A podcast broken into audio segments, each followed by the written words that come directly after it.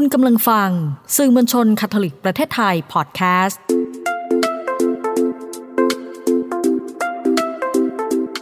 ซ่อนไว้ในจังหวะชีวิตพอดแคสต์ที่จะพาให้คุณไปพบกับคุณค่าที่ซ่อนไว้ระหว่างการเดินทางชีวิตกับคุณพ่ออนุชาชัยเดช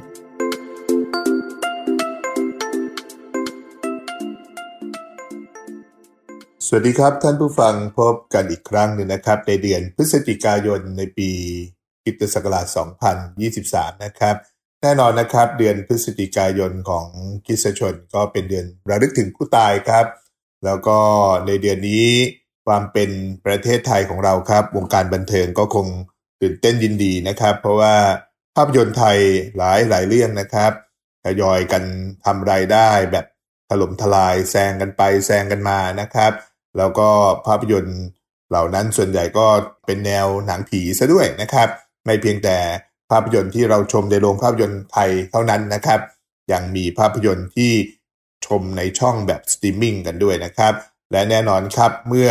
เดือนพฤศจิกายนเดินทางมาถึงกับเรื่องราวของกระแสสังคมที่เกิดขึ้นนะครับ สื่อมวลชนคาทอลิกประเทศไทยพอดแคสคาทอลิกก็อดไม่ได้ครับ ที่จะนึกถึงกิจกรรมที่ทำอย่างสม่ำเสมอนะครับ นั่นก็คือ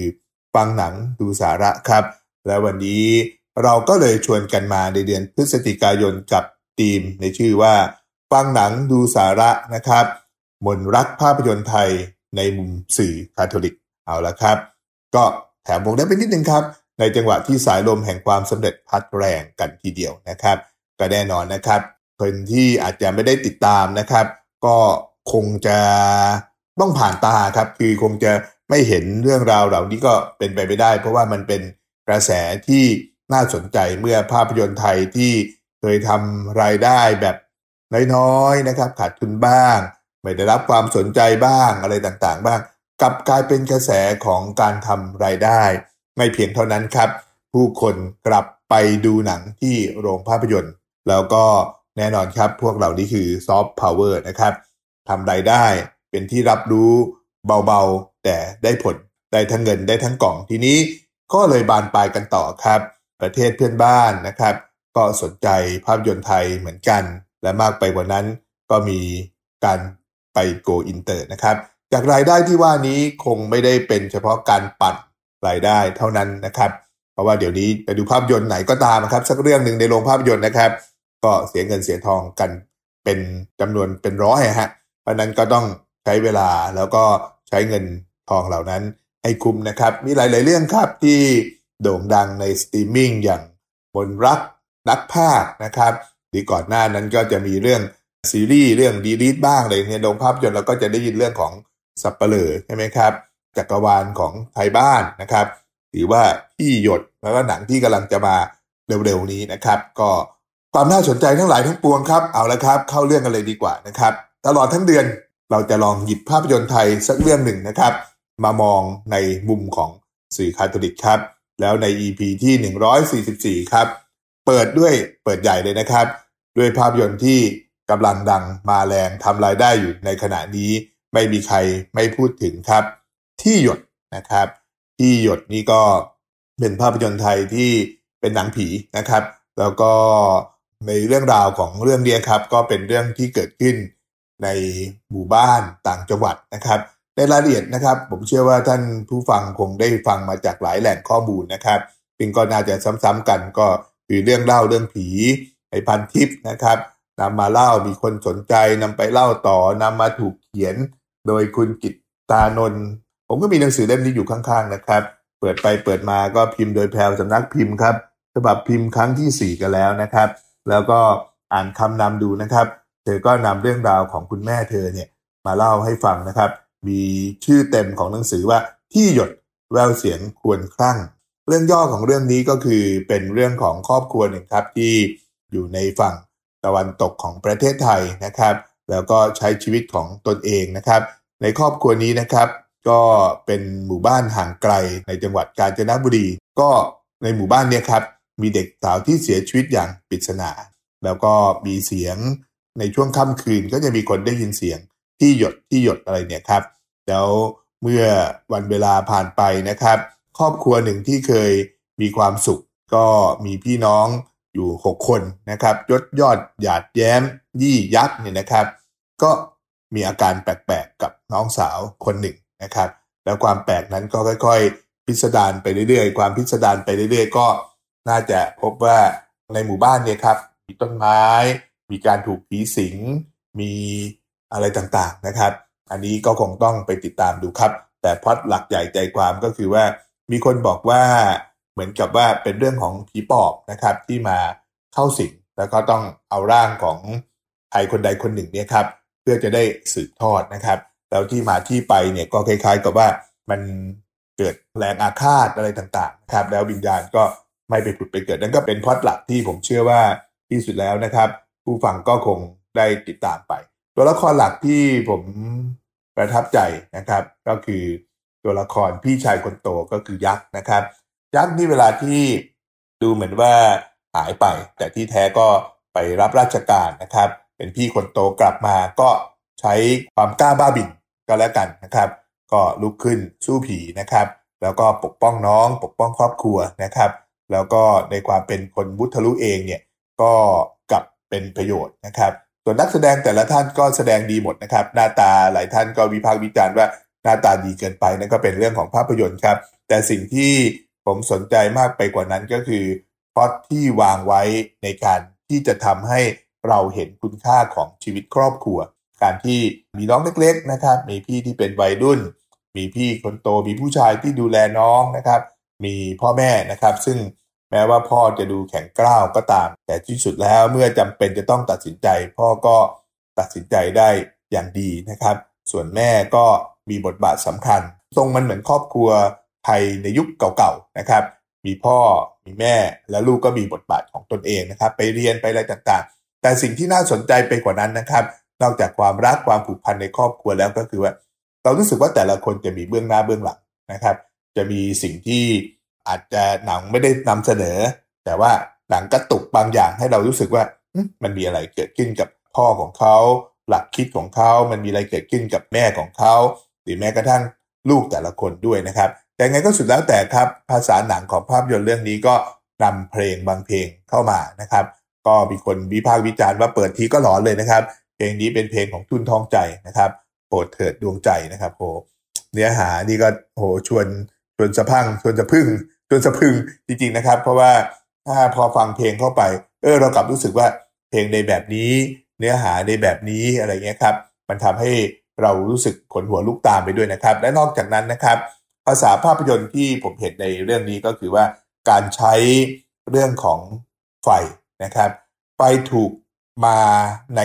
ช่วงเปิดเรื่องนะครับ ช่วงเปิดเรื่องจะมีโคมตะเกียงนะครับ ที่ห้อยอยู่ข้างบน แล้วไฟก็ค่อยๆมาในบรรยากาศของไฟแช็กนะครับ ที่เป็นของฝันที่ยักษ์ซื้อให้กับน้องชายทั้งสองคนนะครับ อีกคนหนึ่งก็ดีใจคนหนึ่งก็รู้สึกเฉยๆแล้วก็โวยวายด้วยนะครับ ไฟยังมาอีกในช่วงที่เขาต้องการที่จะลุกขึ้นมาต่อสู้กับผีนะครับ โดยการเอามือไปอิงไฟแล้วก็จะได้รู้สึกตัวนะครับ หรือว่าที่สุดไฟก็มาตอนที่ศาลเจ้าต้นไม้ใหญ่หรืออะไรต่างๆ ก็ถูกเผาพินาศไปนะครับ ไฟนี่จริง ๆ เป็นสัญลักษณ์ในมุมมองของแสงสว่างแต่ในขณะเดียวกันก็คือความร้อนนะครับ ความร้อนก็อาจจะเป็นเรื่องราวของเส้นเรื่องที่ความอาฆาตความมาดร้ายใดๆต่างๆอีกอันเป็นเรื่องของเสียงนะครับ มีคนบอกว่าในภาพยนตร์เรื่องนี้เขาใช้เสียงเกินความจำเป็นนะครับ แต่มันไม่ใช้เสียงไม่ได้ครับ เพราะว่าจริงๆแล้วที่หยดก็เป็นเสียงเพรียดบางอย่างนะครับ ของวิญญาณหรือความหลอนที่จะเกิดขึ้นนะครับนั่นก็คือบริบททั้งหมดของภาพยนตร์ที่ ผมพยายามที่จะชี้เป้าให้เห็นครับ แต่ทีนี้ไหนๆจะพูดในมุมมองของคาทอลิกแล้วนะครับ ก็ต้องพูดถึงประสบการณ์ครับประสบการณ์ในเรื่องที่ใกล้ ๆ กับภาพยนตร์เรื่องนี้ครับ ก็คือว่าสมัยเป็นเด็กเนี่ยครับ เราก็เมืองกรุงเทพธนบุรีเนี่ยครับยังไม่เป็นอย่างที่เราเป็นกันอยู่ บ้านเมืองยังห่างกันอยู่นะครับ ยังมีหนังกลางแปลงมาฉาย แม้ว่าเราอยู่ในเมืองนะครับ ยังมีต้นไม้ยังมีศาลเจ้า ยังมีผู้คนที่อาจจะตรงเจ้าเข้าผีอะไรต่างๆ บ้านของผมก็เป็นบ้านที่ตั้งขึ้นนะครับท่ามกลางสภาพแวดล้อมที่ไม่มีบ้านแบบบ้านใกล้ๆ ก็จะอยู่ห่างออกไปนิดนึงนะครับทั้งทางซ้ายทั้งทางขวานะครับ แล้วก็เราก็มีเพื่อนบ้านครับ บางทีเราก็ซุกซนตามภาษาเด็กนะครับ แต่ความซุกซนของผมที่เคยเกิดขึ้นก็คือว่าก็หยิบขุยมาเนี่ยนะครับ มาเป่าก็ไม่ได้คิดอะไร เพราะว่าน้าชายก็มีเครื่องดนตรีเหล่านี้ครับ มื่อเราหยิบขุยขึ้นมาเป่าเนี่ยครับยายของเราก็เตือนเราว่าอย่าเป่า เพราะว่าเรากำลังจะเรียกให้ผีมาหาเรานะครับ ตอนนั้นเชื่อครึ่งไม่เชื่อครึ่งครับ แต่ก็ไม่กล้าเป่าไปเลยนะครับ แสดงว่าในบรรยากาศของชีวิตที่ความเจริญยังไม่เข้ามามากเนี่ยครับ มันก็ทำให้เรารู้สึกว่าประสบการณ์ในกับวิญญาณ กับผีกับอะไรเงี้ยครับ มันดูเป็นเรื่องที่ใกล้ตัวนะครับ แต่ว่าสิ่งที่ เป็นประสบการณ์ตรงที่หนักเข้าไปอีกก็คือว่าแน่นอนครับคาทอลิกเนี่ยเขาจะอยู่ในหมู่บ้านคริสตชนนะครับ ก็จะมีวัดก็จะมีระฆังวัดก็จะมีเพื่อนบ้าน ก็จะมีการสวดใดๆต่างๆ ผมเป็นคาทอลิกที่อยู่นอกหมู่บ้านนะครับ แล้วเราต้องเดินไปโรงเรียนเราต้องเดินไปวัดนะครับแรกๆก็เป็นเด็กนะครับ ก็มีคุณพ่อคุณแม่มีผู้ปกครองมาส่งพอเริ่มโตขึ้นก็ต้องไปเองครับ ฉากที่ไปเองนี่แหละครับ หลายๆครั้งไม่ได้มีเพื่อนเดินมาด้วยนะครับ เรามีบ้านของคนส่งนะครับ อยู่ใกล้ๆทางที่จะเดินผ่านไปที่โรงเรียนนะครับ โอ้แน่นอนครับเส้นทางนั้นก็ใช่ว่าจะเป็นเส้นทางที่น่าอภิรมนักนะครับ อีกบรรยากาศหนึ่งที่รู้สึกเสมอๆเวลาที่เรากลับบ้านเย็นๆนะครับ เราก็จะต้องผ่านทางรถไฟ มันคนมันไม่เยอะขนาดปัจจุบันครับ ไม่มีคนนั่ง ไม่มีร้านก๋วยเตี๋ยว ไม่มีคนเดิน ไม่มีสิ่งใด ๆ เลย มีแต่เราที่เดินอยู่ท่ามกลางความเงียบงันนะครับ แล้วก็บรรยากาศหมอกๆหน่อยนะครับ ประสบการณ์เหล่านี้ครับมันทำให้เราสัมผัสกับอะไรบางอย่างเหมือนกัน ถ้าเราจะพยายามนึกนะครับสำหรับคนที่เชื่อก็ในเรื่องอวิญญาณนะครับ ก็อาจจะรู้สึกว่าเออมันมีบางอย่างนะ แต่สำหรับคนที่อาจจะไม่ได้เชื่ออะไรมากมาย ก็อาจจะไม่ได้คิดถึงประเด็นนี้ แต่ว่าสิ่งที่ต้องการเล่าก็คือว่าเราทุกคนก็มีประสบการณ์ในด้านนี้เหมือนกันในมุมของแต่ละคนนะครับ ที่สุดครับ ในสายตาและข้อคิดที่ได้จากภาพยนตร์เรื่องที่หยดของเราที่เป็นคาทอลิกก็คือว่าหนึ่งครับ มีคนเปรียบเทียบว่าจริงๆ ผีปีศาจหรือพูดผีของแต่ละศาสนาเนี่ยครับ มันมีความใกล้เคียงกัน แต่ว่ามันเป็นคนละเซิร์ฟเวอร์เท่านั้นเองเช่นว่าเซิร์ฟเวอร์นี้มันเป็นของคริสต์เซิร์ฟเวอร์นี้มันเป็นของพุทธเซิร์ฟเวอร์นี้มันเป็นของมุสลิมอะไรต่างๆ แต่ธรรมชาติโดยรวมของผีปีศาจก็คือว่าเป็นจอมมารแห่งความ โกหกหลอกลวง แล้วนอกจากความโกหกหลอกลวงแล้วเนี่ยครับก็ยังเป็นสิ่งที่คอยหลอกเรานะครับ ให้เราทำบาปคอยหลอกเราอย่างในภาพยนตร์เรื่องนี้ครับบางทีก็หลอกเป็นแม่บ้าง บางทีก็หลอกให้ทำรุ่นทำดีบ้างนะครับ แต่ปีศาจหลอกเราได้ แต่ว่าฆ่าเราไม่ได้ทำร้ายเราไม่ได้นะครับ แต่ในภาพยนตร์เนื่องจากน่าจะเป็นเพราะว่าเป็นภาพยนตร์ก็ในการหลอกนั้น ในการที่จะทำให้เรารู้สึกแบบเจ็บไข้ได้ป่วยอะไรเงี้ยครับก็มีสิทธิ์ที่จะทำได้ แต่ว่า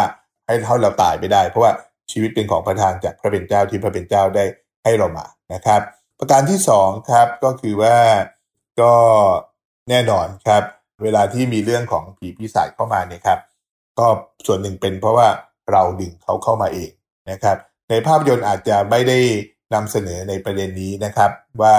โอเคที่มาที่ไปของศาลเจ้าของผีของอะไรต่างๆ มาจากการที่ อาจจะมีใครสักคนหนึ่งที่ทำเสน่ห์ทำมนต์ดำทำอะไรต่างๆ แต่เหตุผลของการที่คนถูกเลือกถัดไป แล้วเป็นทายาทเนี่ยครับ ในหนังเรื่องนี้อาจจะไม่ได้เฉลย หรือว่าอาจจะไม่ได้พูดชัด แต่ว่าโดยหลักการครับ มีความเหมือนกันตรงที่ว่า ถ้าเราไม่ไปคล้องแวะนะครับ ถ้าเราไม่เอาตัวเข้าไป ถ้าเราไม่เหมือนแลกวิญญาณขายวิญญาณหรือไปต่อรองหรือไปวุ่นวายเนี่ยครับปีศาจก็เข้าเราไม่ได้แน่ๆนะครับ ประเด็นที่3นะครับของสายตาและมุมมองของคาทอลิกก็คือว่าครอบครัวครับครอบครัวเป็นจุดที่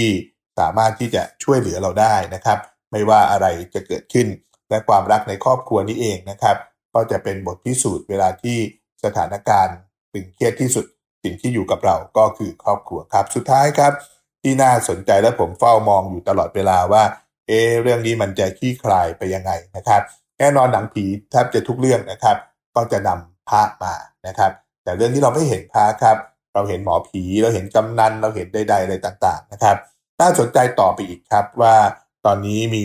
รายการผีก็ดีนะครับ รายการที่เน้นไปที่เรื่องเอาวิญญาณผีอะไรเงี้ยครับหรือว่า